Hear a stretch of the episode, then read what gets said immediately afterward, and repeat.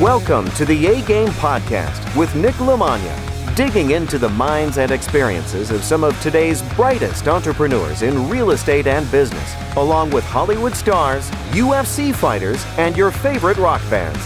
People that have figured out how to overcome obstacles, take chances, live boldly, and no matter what they do, they always bring their A game.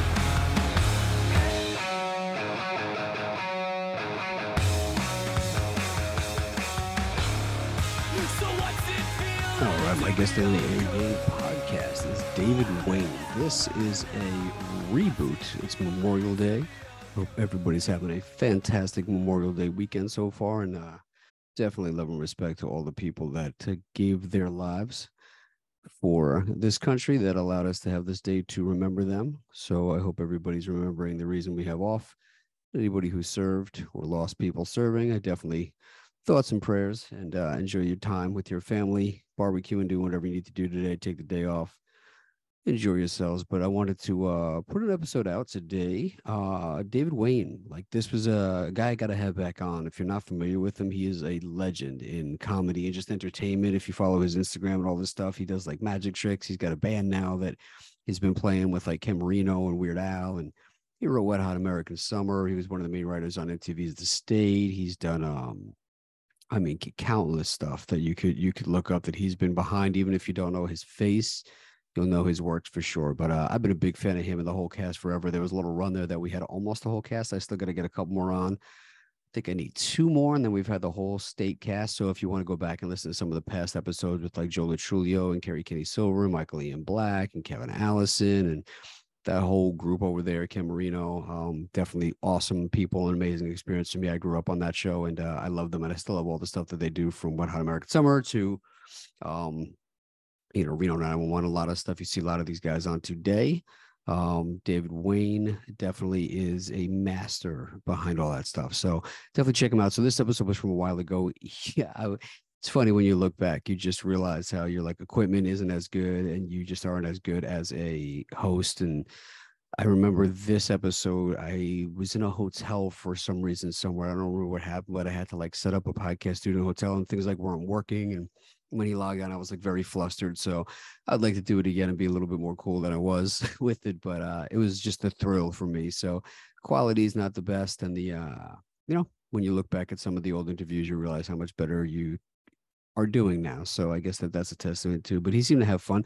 I'm going to quote him. He said it's the best real estate podcast he has ever been on. But uh, David Wain is a huge star and a big deal, and a, uh, a brilliant artist and entertainer. And uh, again, big fan of his for a very long time. Very appreciative that he came on the podcast. I'd love to have him on again. Check the show notes for all the ways to uh, follow his stuff, watch his stuff, support all the stuff him and all the people from that show are doing today. It's pretty amazing stuff. So I hope you guys are checking out. And again, nicknicknick.com slash links, L-I-N-K-S for all the ways to connect with me, follow me, listen to this podcast, the way that we get amazing celebrities like David Wain, which is kind of crazy to say that I had him on here, but uh, David Wain comes on is by just you guys subscribing to the show. So nicknicknick.com slash links, L-A-N-K-S, you will be able to see the show everywhere you watch and listen. So please subscribe and also nicknick.com slash links, L-A-N-K-S. You'll be able to follow us on social media everywhere from Instagram, Facebook, TikTok, to YouTube. So please, as I post clips from these episodes, just share, like, subscribe, whatever you got to do. Just interact with us, engage with us on social media. It really helps. If you haven't been able to see my stuff popping up, I post clips all the time, and I spend a lot of time doing them. I think that they're really good quality clips with good inf- information. They're not just, uh, you know, some AI bot just snipping stuff to put out there. We put a lot of time and thought into exactly what goes out there. So search me if you have not through uh, any of those links on nicknick.com slash links, and I should stop popping up in your feeds again. But the whole thing is I want to do real estate together. So remember, either DM me directly the words real estate so I know what it's about and I can make sure I can filter. My assistant sends them off to me, or just text me directly at 516 540 5733. 516 540 5733. Text the word real estate, and we can discuss you buying properties from me, selling properties to me, or us partnering on some level and having that conversation of where you fit in and how we can work together. And of course, nicknicknick.com slash bigger pockets for your free checklist on all the ways to bring value to your buyers as a real estate agent, wholesaler, or broker. So thank you, David Wain. Medical police, children, all kinds of stuff. I go, the list goes on and on. But check him out if you don't know who it is. You definitely have watched a bunch of his stuff, and he's definitely made you laugh and shows you a good time. So thank you for the years of entertainment. Thank you for listening to the A Game Podcast. reboot episode. This is not a new episode. This is a re-release that I thought was great and I wanted to put back out there. Thank you, David Wain. Thank you, you guys. Fresh new episodes coming next week and for many, many weeks after with some amazing guests. We've recorded a ton of uh, episodes with some incredible people. I actually booked all the way through like September with just amazing guests, and a lot of them have already been shot. So I'm excited about where it's going. Thank you so much for all the support. A Game Podcast, ladies and gentlemen. Have a great day. All right, my guest today on the A Game podcast is Mr. David Wain. David is one of the original cast members and founders of MTV's The State. He's on Wet Hot American Summer, Role Models. He was the writer of uh, Wainy Days, Wanderlust, Stella, The Ten, winner of three Primetime Emmys. He's also a musician. You can see him on Instagram doing all types of covers, the director of A Futile and Stupid Gesture, as well as I recently found out you are a semi amateur kind of professional practicing magician. Yep, it's true. How's everything going with you? I appreciate you coming on today. I'm an obsessed hobbyist, I guess, because I'm not really a musician either, but I, I, I try to learn and do new things all the time. It makes me feel like I'm still alive. I, I like the creative process. You can see the, I know you're behind the scenes on a lot of stuff like that too, and your brain's doing that, but it's really cool to watch you do that stuff. And uh, especially a lot of the, the, the drawings that you've been doing when they pop out of the page and it's like the real hand and the real Eiffel Tower. That's yeah. awesome. I just love, I like, I've always liked to play with gadgets and they keep inventing new ones. And so I just always want to learn and feel like I'm in touch.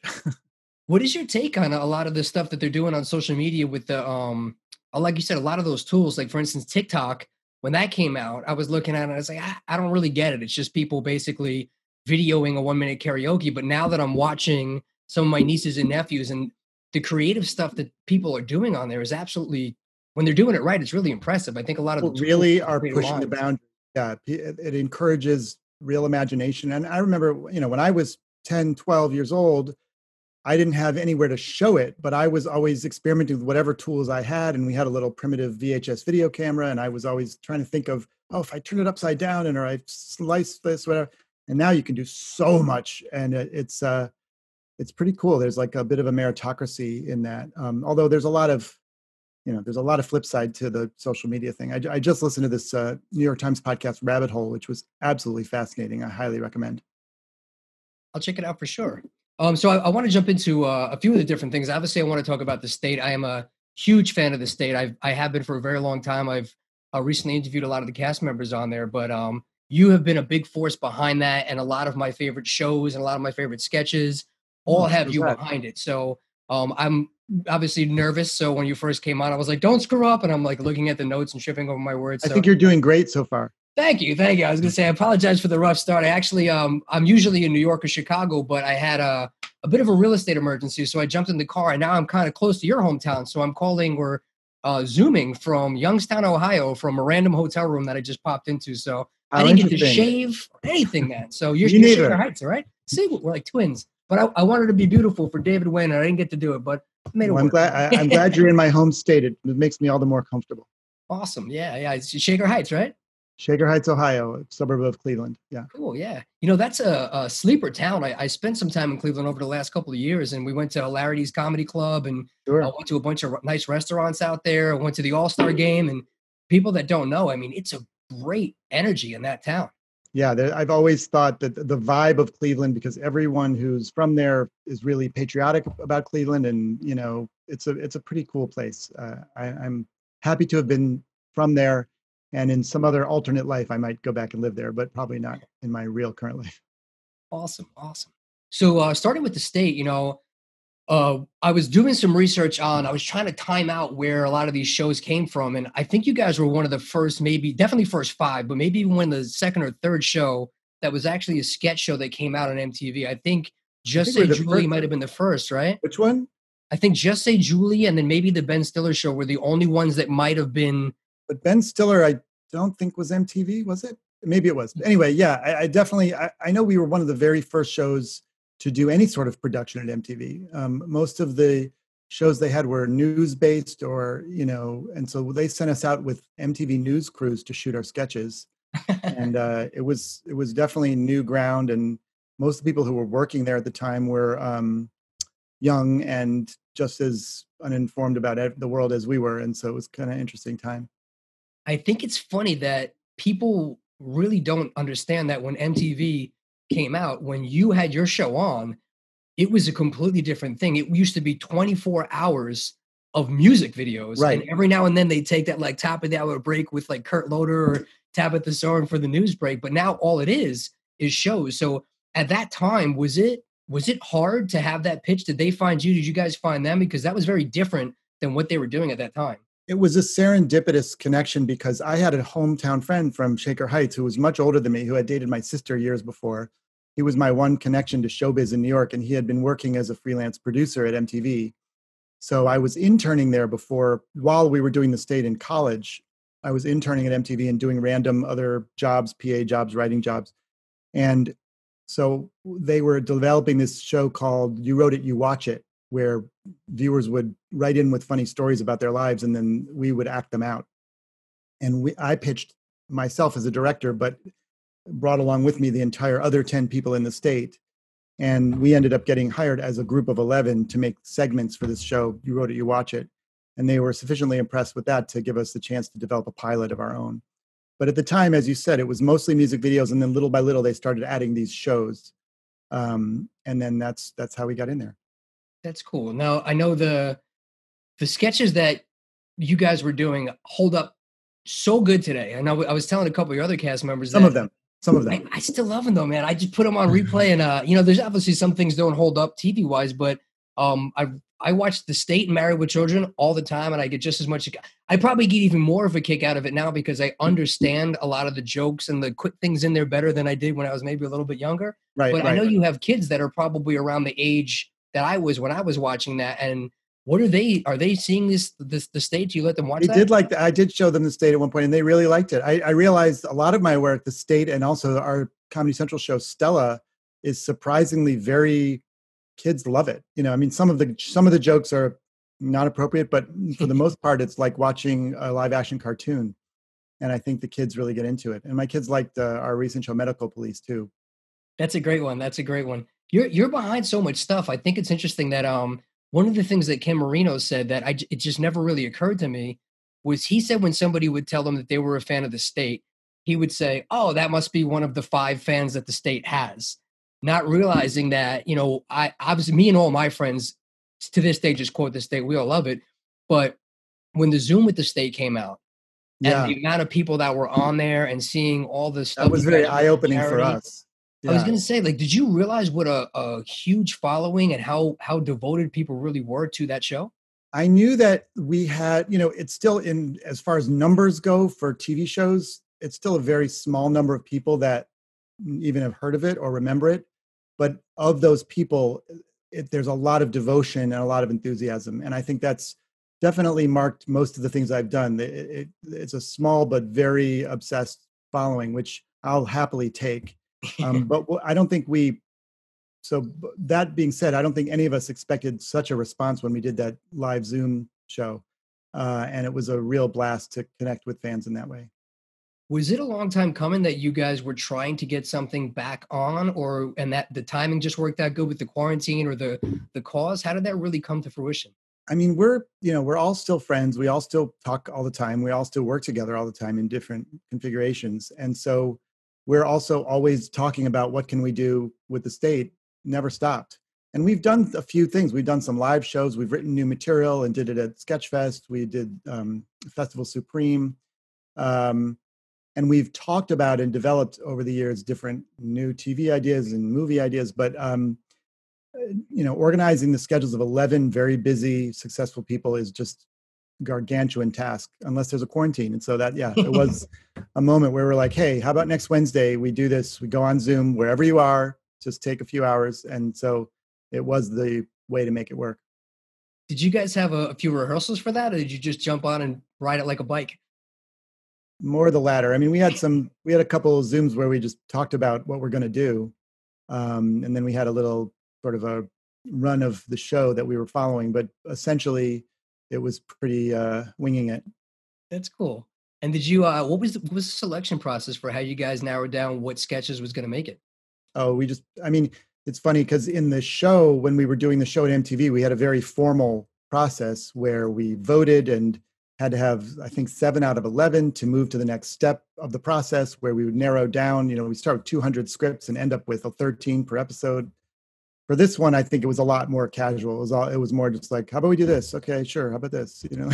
Yeah. And then uh you know whoever was enthusiastic or around for to say like yeah let's do that. And and i think that over 20 whatever years we've you know come to have a, an idea of what the most popular remembered sketches are that people talk to us about on the street and stuff. I thought you guys nailed it with the selection and uh, especially i i had forgotten about the the one when you guys are are interviewing the blonde guy on the yeah. talk show it's so funny i was laughing so hard at uh but, but it brings back a we lot We actually picked we pitched that one actually not that it was one that people remember so much but it it it sort of had a different resonance today than it did then. And so we thought it would be interesting to remount that way. See, that's, that's another thing that I, I thought was interesting. I recently talked to um, David Faustino from Married with Children mm. about doing a reunion as well. And the concern was with the way that the times have changed, could you do that same humor now and not get in trouble? And for their stuff, a lot of it would have to be changed. Do you feel that you guys would have had to change a lot of the jokes that you were doing then for a little bit of the sensitivity that people have right now? Of course, but I think that the state didn't eh, the the main fuel for what we were doing i don't think was something that would be problematic today i'm sure there were jokes here and there that we wouldn't we wouldn't choose to do today of course uh, you know i think that's true of any almost any comedy. Um, but i can understand i think with something with Married with children would be a very different kind of challenge but i think it would be an interesting one to you know get that creative team together and say okay how what happens to these characters now and how do we make a show that's relevant for now? I think that's that's pretty i would be interested to see that. Well i, I like the what I, I like most about doing this show is initially i wanted to only talk to people that were doing real estate and entrepreneurial stuff but i started seeing so many similarities between my friends that were in music acting business um, uh, ufc martial arts and a lot of it is, is the same type of thing that everything changes. Industries change, and you have to adapt with them. Just the way you're seeing when this COVID thing happened, a lot of people literally became a dinosaur overnight. So I think exactly yeah. like you're saying that like your your comedy, your jokes, your timing, your your everything has to change and be adaptable. And if you're not, and you're stuck in, but this is how we do it, and that worked. I feel like that's when the world just passes you by and you become a blockbuster video or, or a Toys R Us. And I couldn't agree more. Like you're doing that. Well, that's why I'm always been glad to be on the creating side of things where I can, you know, the skills that I built up over the years are how to tell a story, you know, how to develop funny, how to be jokes, how to, you know, how to write. And, and, and I think those things translate into whatever the next thing might be. Whereas if my skill was how to, you know, edit film on a Steenbeck, then I might be in trouble. So we were talking about the stuff that you're doing on online, and I think that you're a true testament to using the technology and the toys that are coming around with the time to keep those creative juices flowing. And I watch you play the drums and you're doing the the Aerosmith thing was amazing. And I'm seeing you do magic tricks. And um, I, I was reading up on some of the things you were saying, and I heard you on some other podcasts that you were talking about magic. Is that all basically what you do to to relax and shut off? I know you're a creative guy, but what do you do to unplug and take your mind off some of the stresses in life? Yeah, it is. I, I I have a lot of different hobbies that I use to change my gears in my brain, whether they're more physical like tennis and yoga and stuff, or more um, nerdy like I spent like two years on the Rubik's cube, or I spent my entire life working with cards and card magic, and uh, you know playing the drums and instruments. And you know I don't know that I've ever gotten great at any of them, but I love just sticking around with them, knowing that it, I don't have the stress of having to earn a living doing it. And it's been really fun during the quarantine. I realized that over time I had just played around so much with the drums and then also recording stuff on the computer and how to do video. And, and so that all came together when I had time during the quarantine. I just started having friends send in them playing music and putting it all together and using all these tricks to make it sound way better than it is. And it's been really fun doing these cover songs the last few weeks, few months. You look like you're really enjoying it. I love that. And when I see that and people that they're having fun, I think it's something I definitely also loved about watching the state is you guys generally look like you were enjoying yourselves and you thought it was funny. Like even if nobody else did, you didn't care. Like you guys were getting a kick out of it, and that, that is, that that's for sure the crux of what I mean. When I first I saw the state on stage at NYU before I joined the group, they they had I was in I joined the group like six months after it formed, but when I saw them, I'm like, those guys are having so much fun, and they're including the audience in that, and I want to be part of that. And I feel like that's always been, a, uh, you know, a weather vane for me for what makes sense. Like because sometimes you see things where you can tell that it's a deal that you're watching or people are just going through the motions or they they don't really care or there's no real voice behind it and i'm always interested in somebody who's seems invested you know it, it shows up on screen i completely agree i love listening to anybody who's passionate about anything i don't really even if it's something i don't understand just watching somebody be all in and really excited about something gets me excited i, I love i love that same thing so um, and my brother has been like that. I, I know I, I, wrote to you about my brother. He's a drummer. Yeah. Um, and my whole life, I mean, I remember waking up early to him just drumming early in the morning every day, and I'd be hungover, and I'd be like, "Why is he still gonna be drumming? He better do something with it." But he put the time into teaching and learning the scales and all that, and that passion. You start to see that pay off later on in life and translate into all these other things. And when you, I see him making these videos now, and and his attitude has changed a lot over the years. And now he mentioned to me something about how all the guys that he had as posters in his room when he was growing up are now his friends and he's playing in bands with them. Isn't that but amazing? That, yeah, it happened though from years and years and years of doing exactly that. And um, I'm, I'm transitioning because one of the things I heard you say about what you loved about the magicians was that you were saying it was really interesting to you to see that when people are doing these magic tricks, what it really comes down to is somebody just put way more time and effort and thought into something than anybody realized. Oh yeah, that's one of the biggest secrets in magic. Is you know they're like, well, no one would actually go to the trouble of, for example, memorizing every card in the deck in order. Um, there must be some other trick that I don't know, and no, there's not. in some cases, you know. But isn't that pretty much the the formula for everything? I mean, like you, I think you said the same thing about what you're doing on Instagram. Is it's not as easy as you just you turn on the computer, you play the drums, and you put it out there. There's all this time and energy and effort. And right. I think most things that people enjoy and most people that are doing something successfully, the average person doesn't realize how much actually goes into that. And I think that's where most people think they want to be an actor or a musician or a drummer or a business guy. And then when they realize so that it's it's really, you know, not to not to to go too crazy, but Ken Marino told a story about flossing and how uh-huh. um uh, Steven Tyler from Aerosmith was like, dude, the key to staying young is to floss. And for like two weeks, he went home and he flossed all day, every day. And then it was a little less. And then a month later, he never did it again. And I feel like if you don't really love something or really have something pushing you, that's exactly what happens is you go, this is a lot of work. I didn't really sign up for a lot of work. I just wanted the reward for that work, but I'm not willing to put it in. And you seem to be somebody who, as far as I can see, doesn't really shy away from any of that because everything you're doing from magic to writing to directing to act, all of those things are, are are pretty high risk and you have to put a lot of time and energy and effort into all of it and you're very good at all of them. And well yeah it's interesting. I mean i know that you have to have blinders to do something like this and i meet a lot of people who want to be actors for example and they, and i i can just tell when they're not really up for the work that it takes and when when an actor sits down when an actor just you know walks on stage and does something or a comedian walks on stage and does a bit and you're like wow that's so he just showed up and did that. I could do that. It's so easy. And it's like yeah if you put in the 20 years before of seven nights a week to get to that skill level to do that and then you're still working hard that that night you know in ways that you don't even realize. And when i uh, when i work with great actors i see them putting in the work. I see them like putting in the effort and i i'm inspired by that. And i i always i always that story of an actor who asked a mentor you know how do i decide whether i should you know pursue acting as my profession? And the answer is by asking me that question the answer would be no you should not because it it can't be a question for you.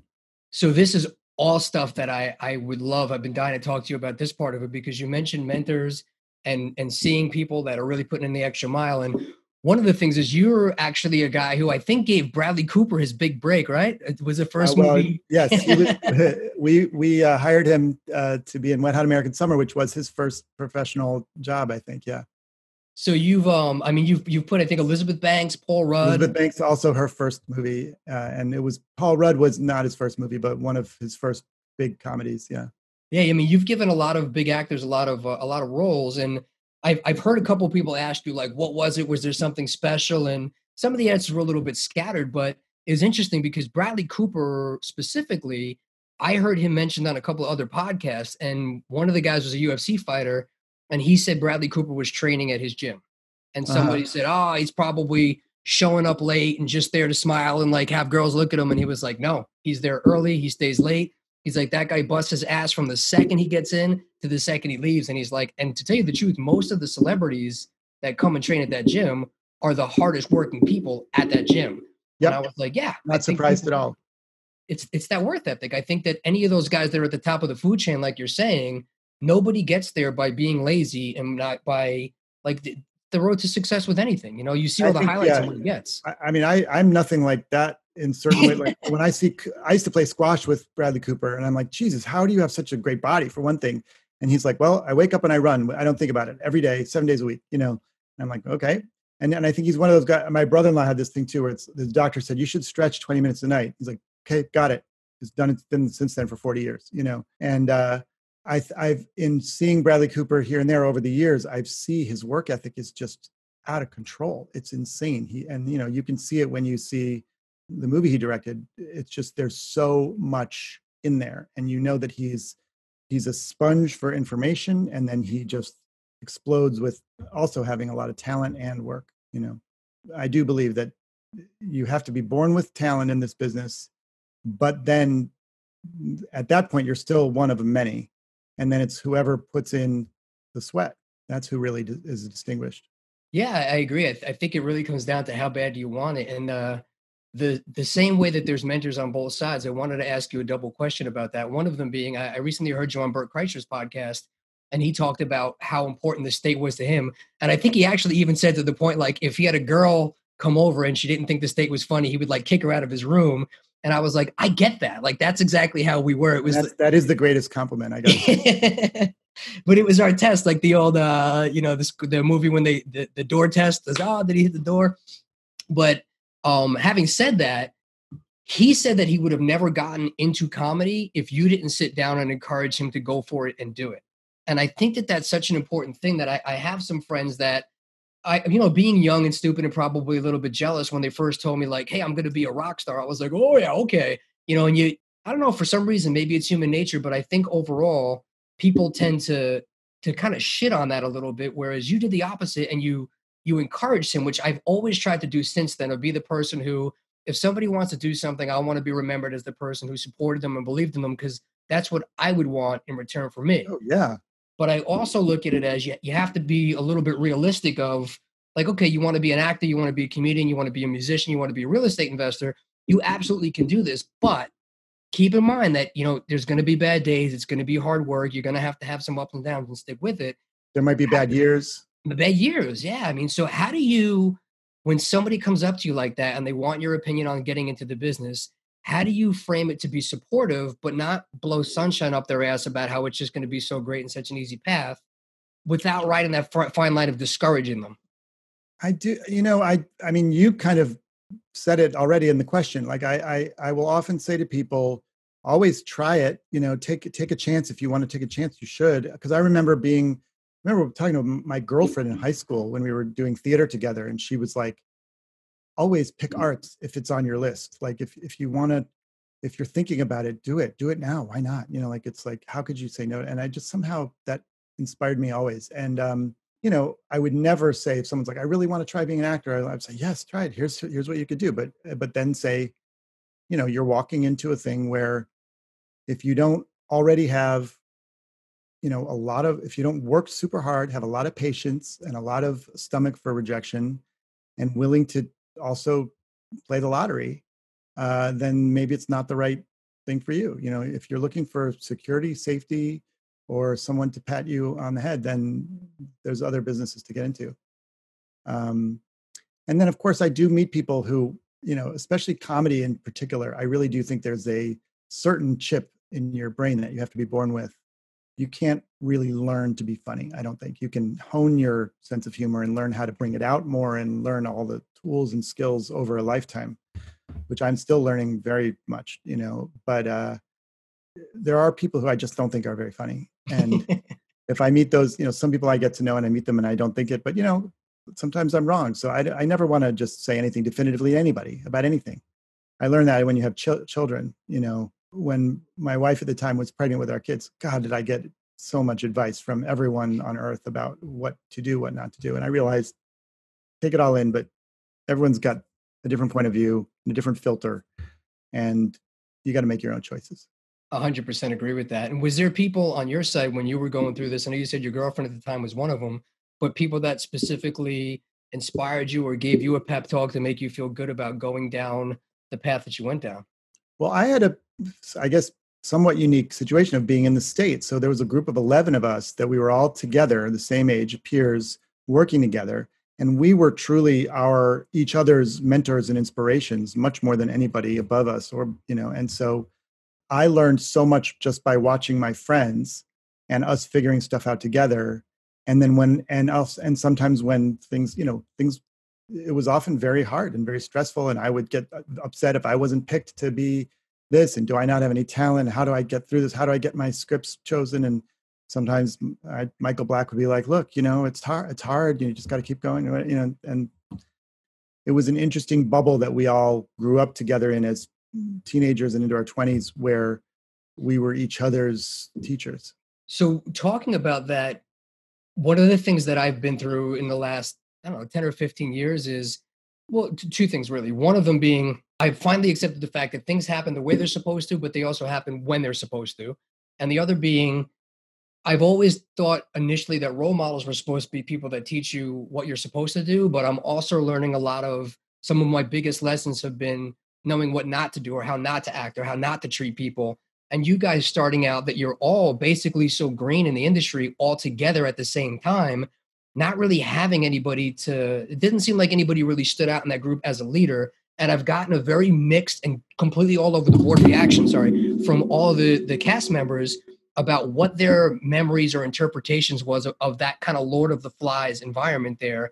How was that for you? And what personal and professional um, lessons did you take to really carry you through life that you learned from working in that group at the state if you have been kicking yourself that you didn't start investing in real estate sooner, whether you're beginner, intermediate, or advanced, any way you're looking to get it on a residential, commercial, land development, wholesaling, fix and flips, whatever it is, let's find a way to get you involved in some projects, get you some properties, whether you want to sell some properties to me, whether you want to buy some properties from me, whether residential, fix and flip, cash flow, multifamily, whatever it is you're looking for, let's figure out a way to get you involved or find a way for us to partner up on some deals. You can just reach out to me on any of my social media channels. If you go on www.nickandnick.com slash links, you will see all the different ways to connect with me and figure out how we can start to work together, make it happen.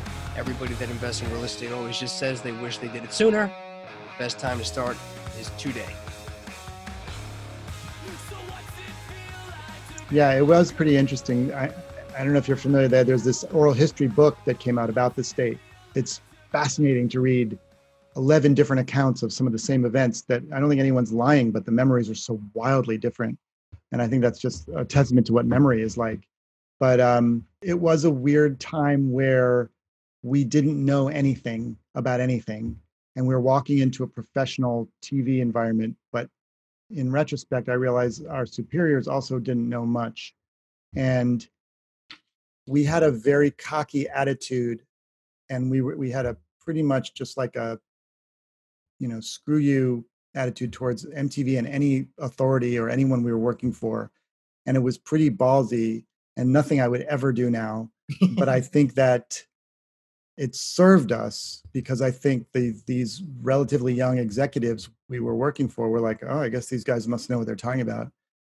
Um, and we would just say, no way, we're not doing that, or you know, and it, and it helped us shape who we were at that young age. You know, I think along the way we hurt some people's feelings and we unnecessarily caused some trouble that we didn't need to, and nothing crazy, nothing terrible. But I think that over the years I've learned a lot about uh, us, particularly that it's it's just so much easier just to be nice, and we've always were intrinsically nice, kind of too. But I see so many people that sabotage their own careers or their own projects just by being jerks and there's just no reason it just seems like it takes almost no effort just to stop and take a second and be nice to people and i think that that alone will take you quite a distance. I agree, and I, you know, I do think that that initially being young takes practice. I, I've had somebody, my my business partner Nicole. There's things that I think I nailed it, and I'm like, did you see that? And she'll pull me over the next day and say, look, you know, you you were in, you were kind of a dick, and that person wasn't happy, and you really and you know, learning a lot of those lessons have had to really step back and and put yourself in the other person's shoes and not fire off. Um, I think have helped me hugely in this profession where if I would have just reacted with the text message or the thing that I initially wanted to say, it was like, no, five minutes later, I'm like, man, I really am happy I didn't do that because I feel completely yeah. different three minutes after. Like, and I would have felt like you, you can never take that back. It's always better to have the emotion. Always a, a, good lesson, personally and professionally, to take a breath and then and then react to things instead of just uh, you know. And I, I have learned that you know we all make mistakes all the time, but I, I think that's a good way to think about it. So on the other part, I was saying that about things happening the way they're supposed to and when they're supposed to. Um, I I actually haven't had any of your other um the state cast members talk about what happened when initially you were going to do a special. I, I think it was for CBS. We or, did do that, yeah. And then and then, but MTV had actually made you an offer to stay, and, and things kind of fell apart at bad timing. If you could go a little bit into what happened. We had these we had these two guys who are our managers, neither of whom were really managers, but they were kind of producer guys who friends who wanted to be involved with us and they were great, but they were uh, they were really excited about us like going big, big, big. And we had these agents and basically in getting into our like fourth, fifth season at MTV, they said, okay, keep going with us. Here's a nice offer, more episodes, more budget, da da da. And we or instead courted offers from networks to because at the time going from cable to a network was a big jump up and and and so we made this weird deal with the late night team at CBS that started though with a primetime special was supposed to be a series of primetime specials. And the truth is you know in retrospect i think we all agree it would have been better to stay at mtv and be a, long a longer running show like key and Peele or whatever that would keep building an audience um, but instead, we went to CBS, which was in every way just a terrible fit. There's a great article in Details mm-hmm. magazine. I think it's on my website that tells the whole story. And so we really crashed and burned, and nobody watched the show. And it was fun. it was a good special, I think, but it was just the wrong network at the time. So that's that was basically the beginning and the end of the group because that went so poorly. And then after that, we tried. We did write a book that came out, and we recorded an album that came out, but uh, our efforts and then going on to making a new TV show or a movie never came together. And then eventually a subgroup of the state broke off and did this show Viva Variety at Comedy Central. And that sort of sealed the fate for that era of the group. So I remember when Viva Variety came out, and I, I've read a bunch of things and listened to a bunch of articles since then. And what I gathered, I, I could be wrong, but what I gathered from it was it almost sounded like some of you thought that there was a, a pact of like we're only going to do things together and then when viva variety came out there was some mixed feelings on on what had happened and and the only reason i'm bringing that up is because back to you know things really happen the way they're supposed to. In in retrospect i mean 11 of you always working together for the next 30 years on everything in the same it i mean it really sounds impossible when you yeah, think no it never there was no chance i mean the the truth is, yeah, we were those of us who were not included in the Viva Variety thing were very upset uh, naturally, you know, and because it was it was pretty clear that we weren't going to then also do the next state series at the same time. You know, there's it was too similar of a thing, and you know, it just wasn't. This was the next thing from the state group as far as we thought it. Far, as far as the way we viewed it. So yeah, we were there was there was a lot of fight, fighting or you know people being upset, hurt feelings around that. But yes, if they hadn't done that, the likelihood that the 11 of us would have stuck together for much longer was very little anyway. So, yes, it all worked out the way it should have. And we ended up doing the Stella show, which was another three of us doing that. And then we did everything else we've done since then. And we've, as, as I said, we've continued to be friends and, and like family and working together ever since. I think it's amazing the way you guys have continued to work together. And, and that's why, you know, again, I, I'm sure you know, on the business side of stuff, I have guys all the time that they're they're heartbroken that a real estate deal falls through, and then you find out two months later like what a nightmare it actually would have been, and you're like, you know what, thank God that that didn't happen because now I have this other opportunity, and I'm still yeah. friends with this guy. So I love that you guys were able to keep that through. Um, is there something that you would attribute to the fact that you guys are all able to work so well together for so long? Because that's something that I found very hard to find just in in, in the business world people that have the same work ethic and the same integrity and the same drive collectively like finding reliable people. When you find somebody reliable that you can work well with and you don't have to constantly worry about what they're doing is just such a blessing that you always want to keep them around. Is that sort of the way you guys have within your group? Yeah i mean there was a lot of i think there's a lot of luck involved for sure in that we all found each other but i think it there was a real there was a selection a, a natural selection thing that happened in college where first of all you're picking all from people who traveled to new york from wherever they were to go to college undergrad to be in the arts you know and to be the, the everyone in the group was either uh, film students or theater students. So there's a certain kind of person that seeks that out. And then among that it was the people who wanted to be part of this comedy troupe that showed up for a, a meeting or a you know a session to do it. And then there were a lot of people that were in the group in the very early stages that fell away uh, came and went and the group that solidified as the 11 members of the state later in college uh, was a group of people that all had a similar comedic sensibility and a similar work ethic and a similar point of view on wanting to do it. And so i think and and we learned from and influenced each other in that way too. So by the time we got out of college into the real world we had a pretty unified way of of working I mean, it works. I, anytime I see anybody that's from the state, I'm oh, like there's the other one. There's and if they're not on camera, one or two of you are always behind the scenes doing some writing or directing. Or yeah. I think that's. Uh, I'm just I, I like that flavor. I like the stuff that you guys put out there, and I'm I'm always a big fan of it. I, I remember our friends or people we would meet in New York at the time were like, you know, we love your show on MTV, but like, what do you do all day? Because you know, it can't be that much work. And I just don't think anyone realized just how 24 seven, how much work we put into making those episodes you know? Yeah you know another thing that i i've learned over the last few years i i grew up with um i used to hang out with amy schumer a lot when we were growing up and uh, one of my other friends actually was one of kevin allison's improv students and i have a, a couple of friends that have gotten into comedy some of them better than others but the thing that i found was the constant was a lot of them weren't really funny so much when you were just hanging out in dialogue talking but they were all some of the most intelligent people i have ever met and I've learned that a lot of the people that are doing comedic stuff are are just so smart and intelligent. And I never realized being younger, even some of those like basic fart joke things have so much behind them, and it's all that. And I remember she did um an interview, and they were asking her about the show, and she said the same thing. Like the amount of hours and work that go into each skit yeah. is just incredible, you know. And um and you guys have done that with multiple parts. So asking on that question between writing and directing and producing and acting what do you prefer? What's the most rewarding for you? What what what would be your preference if you had to pick one to stick with?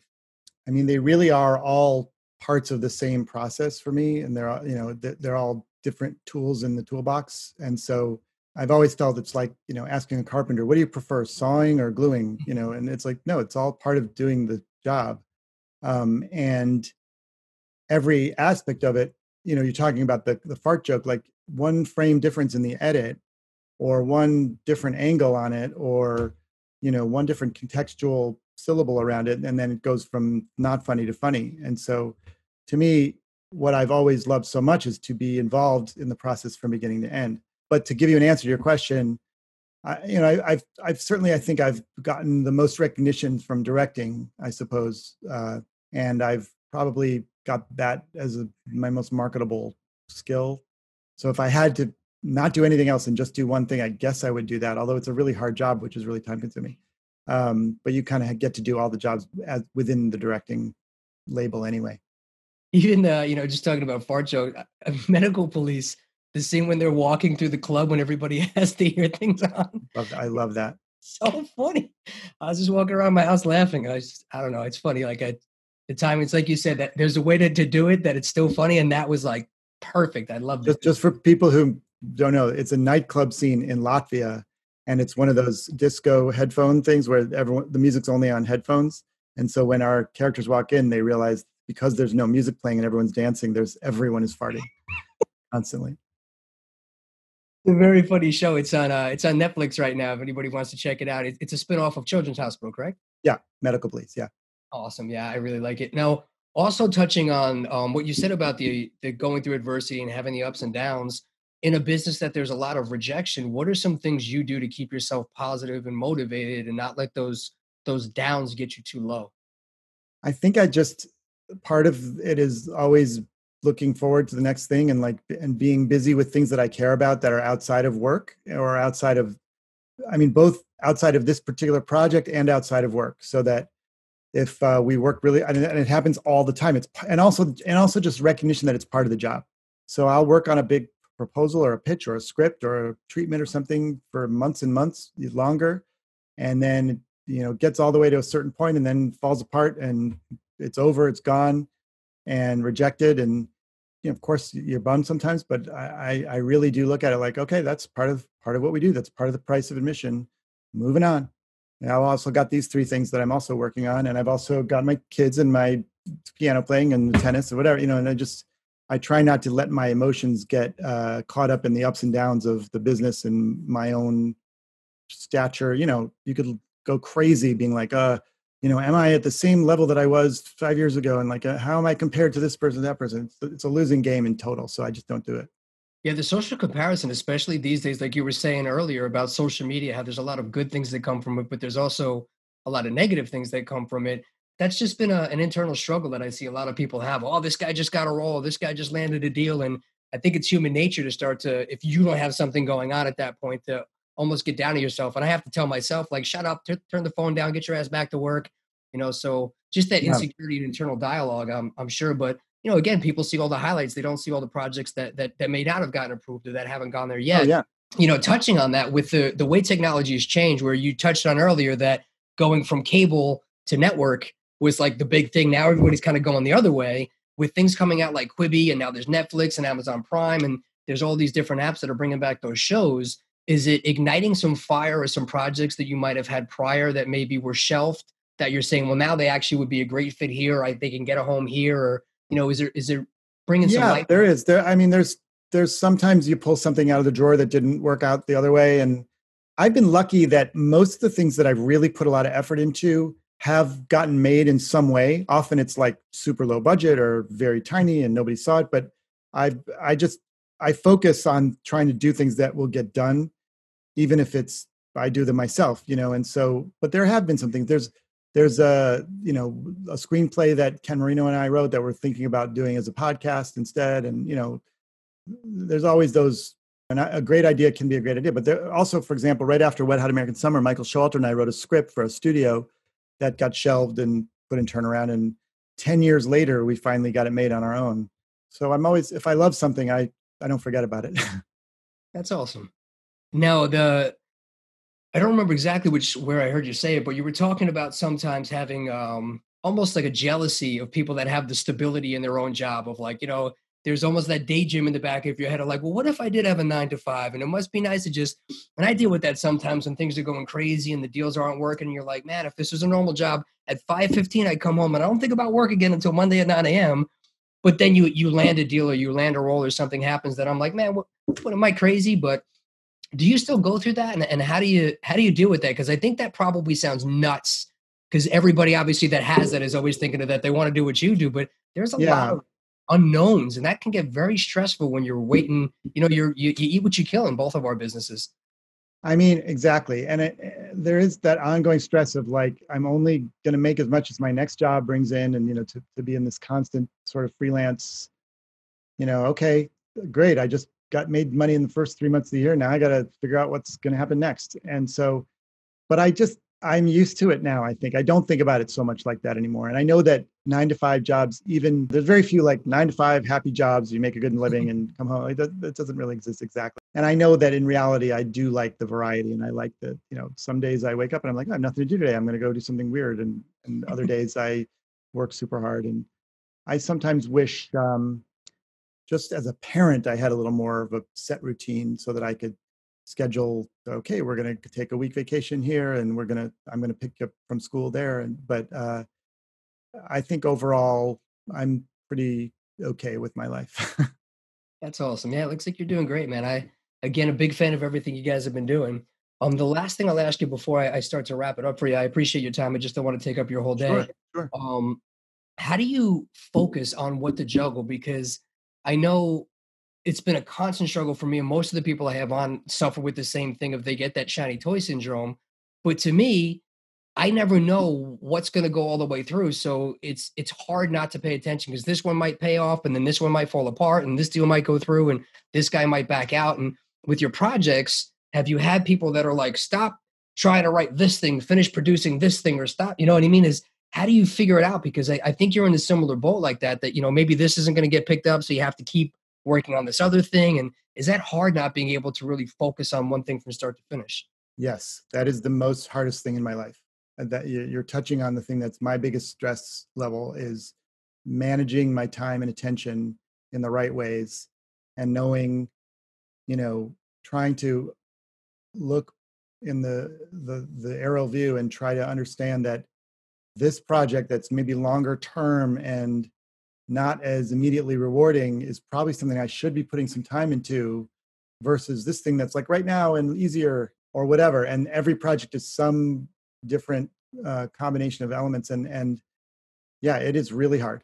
And right now particularly so we went to quarantine everything that's shooting shut down and so i'm not going to get a job like going and directing an episode of a tv show or anything like that.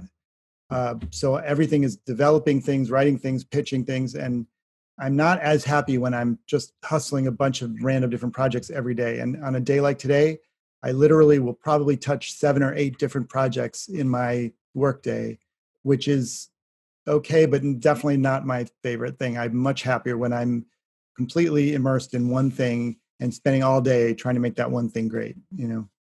Well, I'm not happy that you struggle with that, but I'm happy to know I'm not alone and that we share no, that. I think that anybody in this line of work, I assume, you know, and I've and I've gotten better at things. I've got systems and I've got ideas of how to do it, and I, but it's definitely tough and it's I feel like it's always a work in progress, right? You're oh, well, I got a new system now, and then I have this thing to write down, and I'm yeah. always trying to trying well, to. I've gone down many rabbit holes over the years, task management, and oh god, yeah. It, it's actually funny. I'll, I'll bring it full circle, but sometimes it'll be like 10:30 at night, and my partner will be like, "What are you doing? Like, what'd you do all day?" And I'll be like, "Man, I sat down to do the project." Cut to it's 10:30 at night. Like we always reference that scene in uh, Wanderlust. It's so funny. Yeah, yeah. if I had to do it again, I would. The the cars and the thing. and then cut. Don't say cut. What? yeah, but I have that too all the time. I literally am like, okay, I sat down, I got to work. Oops, it's dark. What? What? What? Yeah, yeah. it is. It is pretty nuts. So that's um, what the, the, my biggest. um I'll tell you, my biggest tool that I love is this Pomodoro method. I don't know if you know this, where you no. take a 25 minute chunk you know it's a series of 25 minute chunk and during those 25 minutes you're working on one thing one task and everything gets shut off and unplugged for that for that time then you can check your email whatever but then you know and it helps me to just know that there's nothing will distract me for these short chunks yeah i, I played with that i didn't know it was called that but uh, I, I was using this guy randy Scotty. he, wrote this book's empowerment and he mm-hmm. was helping me with that a lot and he was telling me to do a little bit of that and the other thing that really helped me was Eh, he would ask me like, "Hey, what do you have to do today?" And I give him like the 15 things that if I didn't do them, the world was going to end. And he'd say, "You're not going to get any of them done. If you have more than three priorities, you have no priorities." Right. Yeah, I've heard that too. Every day, and I was like, "Okay, cool." And that really helped me. Just like, can't go to bed till I get these three things done. Yeah. I usually look at my ridiculous, insane to do list and then I write on a piece of paper the three things I'm actually going to do today. and then the rest is going to wait. awesome. Yeah. Yeah, we're slowly getting through it, but it's I've been trying to be more productive with being home and knocking out that list, but it just seems to grow every day, as I'm sure yours is as well. But so uh, I like uh to call this the the victory lap. It's basically like the last few questions before I, I let you go. And the the first can't wait for the victory lap, not to go.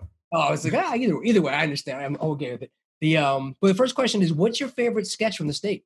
Well, the one that comes to mind when people ask me that is is the taco mailman sketch, uh, because it just I have great I have fond memories of writing it with Michael Black and Kevin Allison as fast as it it took as long as the sketch goes for us to write it. We just were like, and um, similar. We also shot it in about half an hour, and just by ourselves with the camera, and it turned out to be like one of the sort of funny little perfect gem of a sketch, and I've always really enjoyed it. Um, but there's so many that I really love. The Pope's a Visit is one of them, and the uh, the Cannonball Run credit roll one was one of my favorites. But I don't think I've sat and watched all of it uh, ever, you know, and and so, but whenever sometimes I see or reminded of someone I'm, of one of those sketches, I'm like, oh yeah, that was really awesome. you know, I, have made this this reference a couple of times, but I really think of you guys as as the reference point. Everybody says it's it's degrees of separation from Kevin Bacon. You can tie anybody and anything two or three degrees to somebody from the state. I mean, what you guys have been at this point, yeah, probably. It, it's pretty incredible, and it, it sticks out faster than I think anybody. If I see one of you guys or I hear your voices, like I was just actually watching a Futile and Stupid Gesture. I'm right in my hotel when we are coming on, and the second Thomas Lennon's, I was like, oh, there it is. There, it, go on. And like you start, so when's the next guy from the state going to pop up? And, and, it's cool. And this has been a, re- I know you can't see your point, but this has been a really cool movie too that I, would like to, to touch on through. But um, next two quick questions before we get to that. Next one is, what's the worst job you've ever had prior to getting into entertainment? I, I grew up as a privileged Jew in Shaker Heights. Um, and I never had a job that was truly not in entertainment, but I had jobs like being a magician uh, at age 12 and going around to um, different parties. And then when I was a little older in my teens, I was a DJ and I would do, you know, play records at uh, dances and um, weird events for 12 step programs and stuff like that. But I, I would say my worst, and then when I got to New York, and then I then I did interning like at the local TV station, and I did a lot of grunt work there. And then by the time I got to New York, I was doing a lot of interning and PA work, but I never did work outside of the industry, and I was very privileged about that. So I never I did not wait tables or anything. But I the worst job I had was when I was working as a PA at a VH1, and I was treated quite poorly, and I spent a lot of days like standing out in the pouring rain, waiting all day for them to shoot something inside while I'm guarding the van and not allowed you know there's no phone to play with or anything. And i was it was just like um, a lot of sort of miserable cold weird times uh, doing that. I, I have to be honest i've never had a terrible job and uh, i'm very lucky about that. That's awesome. I love to hear that. Okay last one is knowing what you know now if you had a time machine and could go back in time what would you tell a younger you well stay at mtv um, it's a it's an interesting but very difficult question for me because there's so many sliding doors. Anything could have been there could have been other choices that could have led other ways, but who who can say, you know? I was uh I felt a lot of times that I was pinching myself in my younger years because I'm like, I can't believe this happened. I can't believe that happened. So I just I don't know. I'm good. Maybe I'll uh, I'll I'll tell your uh, audience that I'll think about it and I'll I'll tweet if I if I come up with a good answer. Fair enough. That's totally fair.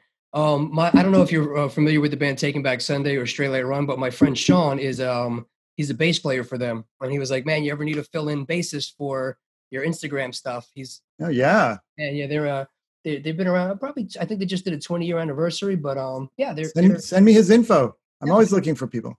Awesome, awesome. Um, so what's next for David Wain? Um, how can people find you? Social media stuff? What projects you have? I know you got a few shows right now on Netflix that I'm actually watching all of them. Yeah, well, the, right now uh, the newest stuff on Netflix is um, Medical Police and the movie from last year, uh, Futile and Stupid Gesture, and then um, I'm semi-active on Instagram and YouTube and stuff. But you can always find whatever the latest thing is on DavidWain.com. W A I N.